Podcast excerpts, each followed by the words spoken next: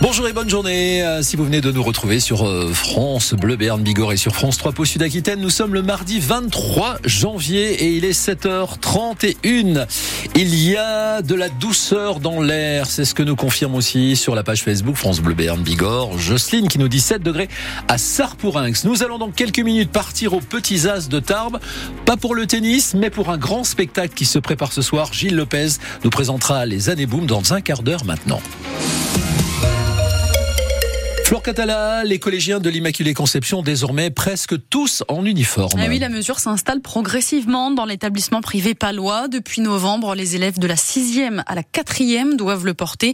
Et ce sera pour tout le monde, même les troisièmes à partir de la rentrée prochaine. Cet uniforme, ça n'a pas été très difficile euh, de l'imposer. Il n'y a pas eu euh, beaucoup d'élèves qui n'ont pas voulu, explique le chef d'établissement Christian Espesso.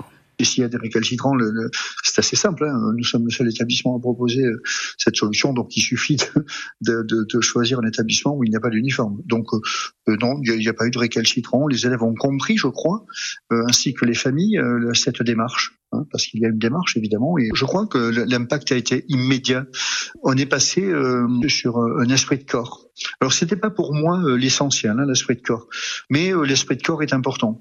Et, donc euh, ça, tout de suite, les, élèves ont, aimé, aimé appartenir à une communauté. Ce sentiment d'appartenance à une communauté, je crois, est important pour les jeunes. Et en tout cas, ils ont l'air fiers de leur uniforme. Je vous prends un exemple. L'autre jour, un élève était malade et la maman vient le chercher et elle l'amène donc aux urgences et elle lui dit tu, veux aller te changer? Il a dit mais certainement pas et, il était très fier de, de porter euh, le, son blason et, son uniforme. Et à noter que sur cet uniforme, les élèves gardent quand même quelques libertés. Ils peuvent choisir de mettre leur propre euh, pantalon, par exemple. Les centres sociaux menacés de fermer ou de réduire la voilure en raison de problèmes de budget en cause, la hausse du coût de l'énergie, mais aussi une hausse des salaires, pas du tout compensée par les financeurs de ces centres. Euh, beaucoup de, ces centres sociaux se retrouvent donc avec de gros déficits dans leur budget. On en reparle avec notre invitée à 8h15 tout à l'heure, directrice du centre social d'Oloron. Mais aussi avec vous. Craignez-vous les fermetures euh, de ces centres sociaux? Et pourquoi? Vos témoignages en direct sur France Bleu Béarn Bigorre et pour ça il y a un numéro Eric 05 59 98 09 09 à tout à l'heure. Les deux hommes soupçonnés d'avoir tiré sur un jeune de 22 ans en décembre dernier au Foirail à Pau ne seront finalement finalement pas jugés tout de suite. Hier devant le tribunal, ils ont demandé euh, un renvoi, un délai pour préparer leur défense dans cette affaire qui remonte au 9 décembre dernier. Un jeune homme avait été blessé par balle à la cuisse rue Bourbaki près de la boîte de nuit Le Mango. Les deux suspects seront jugés le 12 février prochain. En attendant, il reste en prison. La grogne des agriculteurs gagne du terrain dans le sud-ouest. Après les mobilisations en Haute-Garonne, dans les Hautes-Pyrénées, les agriculteurs des Pyrénées-Atlantiques entrent à leur tour dans la danse. Ils bloquent depuis ce matin 6 heures les accès à l'A64 depuis Pau et ceux à l'A63 depuis Bayonne. Hier soir, les représentants syndicaux ont été reçus par le Premier ministre Gabriel Attal et le ministre de l'Agriculture Marc Fesneau. Les agriculteurs continuent de en attendant des réponses et des actions rapidement, Pierre Pilet. Sans décision concrète, il n'y aura pas de levée des actions. C'est le message envoyé hier soir par Arnaud Rousseau, le président de la FNSE à premier syndicat agricole. On attend du Premier ministre que dans la semaine, il puisse faire un certain nombre de, de, déclarations qui fassent bouger les lignes sensiblement. Je pense évidemment à tout ce qui concerne le prix, les négociations commerciales en cours, sur le fait que la matière première agricole, c'est pas une variable d'ajustement.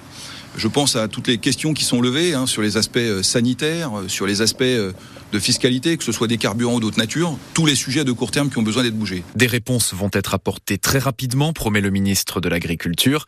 Marc Fesneau évoque la suite. Il veut prolonger ce qui était prévu et accélérer. Il y a des sujets de moyen terme et de sujets de plus long terme. Des sujets de moyen terme, c'est au niveau européen, sur la question d'un certain nombre de réglementations sur lesquelles on a besoin d'avoir des réponses au niveau européen et sur lesquelles il faut qu'on avance.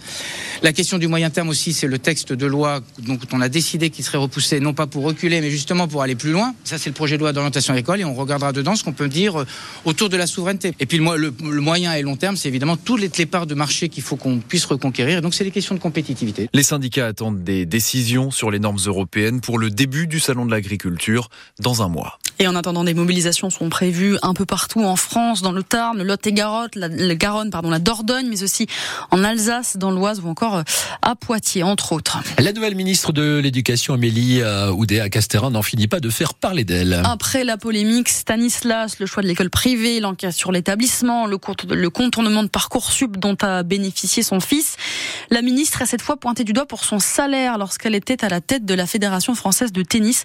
Un rapport justement d'une commission d'enquête parlementaire doit être présenté ce matin sur le sujet. Le yo-yo des températures en ce moment inflige un, sacré coup dur à certaines stations de ski dans les Pyrénées. Le thermomètre, hein, vous l'avez vu, vous l'avez senti, a remonté d'un coup cette semaine, ce qui fait que par endroits, la neige a, pas mal fondu. La station de Gavarnie a été donc obligée de fermer à nouveau son domaine skiable en attendant de nouvelles chutes de neige. Il est 7h36, comme un air de famille au tournoi de tennis des Petits As à Tarbillère. Hein. Avec la présence sur le cours de Lani Chang, la fille du champion Michael Chang, vainqueur du tournoi en 1986 et de Roland Garros trois ans plus tard. Alors il y avait du monde pour voir la fille du célèbre tennisman hier, pour voir si elle faisait aussi bien que son papa. Elle a déjà passé le premier tour et pour la voir au premier rang, évidemment, il y avait son père Michael Chang. C'est très particulier pour nous deux d'être là. On a une grande histoire avec Tarbes dans la famille. J'ai joué ici, ma femme aussi, donc pouvoir venir ici, c'est très spécial pour nous. Bien sûr, beaucoup de choses ont changé depuis mon passage, mais ce qui reste, c'est la grande histoire de ce tournoi. Tant de champions d'aujourd'hui, ou même qui sont retraités, sont passés par ici avant de rentrer dans l'histoire. Ça montre à quel point les petits as font un travail énorme depuis 42 ans, et je pense que chacun des jeunes joueurs connaît cette histoire. Et sa fille, Lani Chang, 13 ans, est en tout cas ravie d'être entraînée et soutenue par son père. Son expérience et ses connaissances sont vraiment précieuses. J'adore m'entraîner avec lui et je pense que le fait que ce soit à la fois mon père et mon coach rend les choses quand même plus faciles parce qu'il sait où est ma limite, il sait quand me pousser à aller plus loin et quand me laisser faire une pause. Et puis c'est un père génial.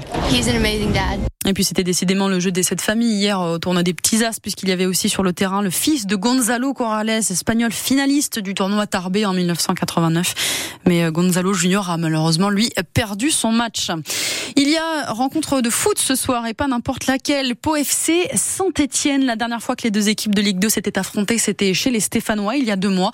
Et Pau avait gagné. Le choc, c'est à 20h45 ce soir au Noustecamp et c'est à suivre sur France Bleu, Béarn, Bigorre. Et puis l'équipe de France de hand handball qualifié pour les demi-finales de l'Euro en Allemagne. Les Bleus ont battu l'Autriche hier 33 à 28.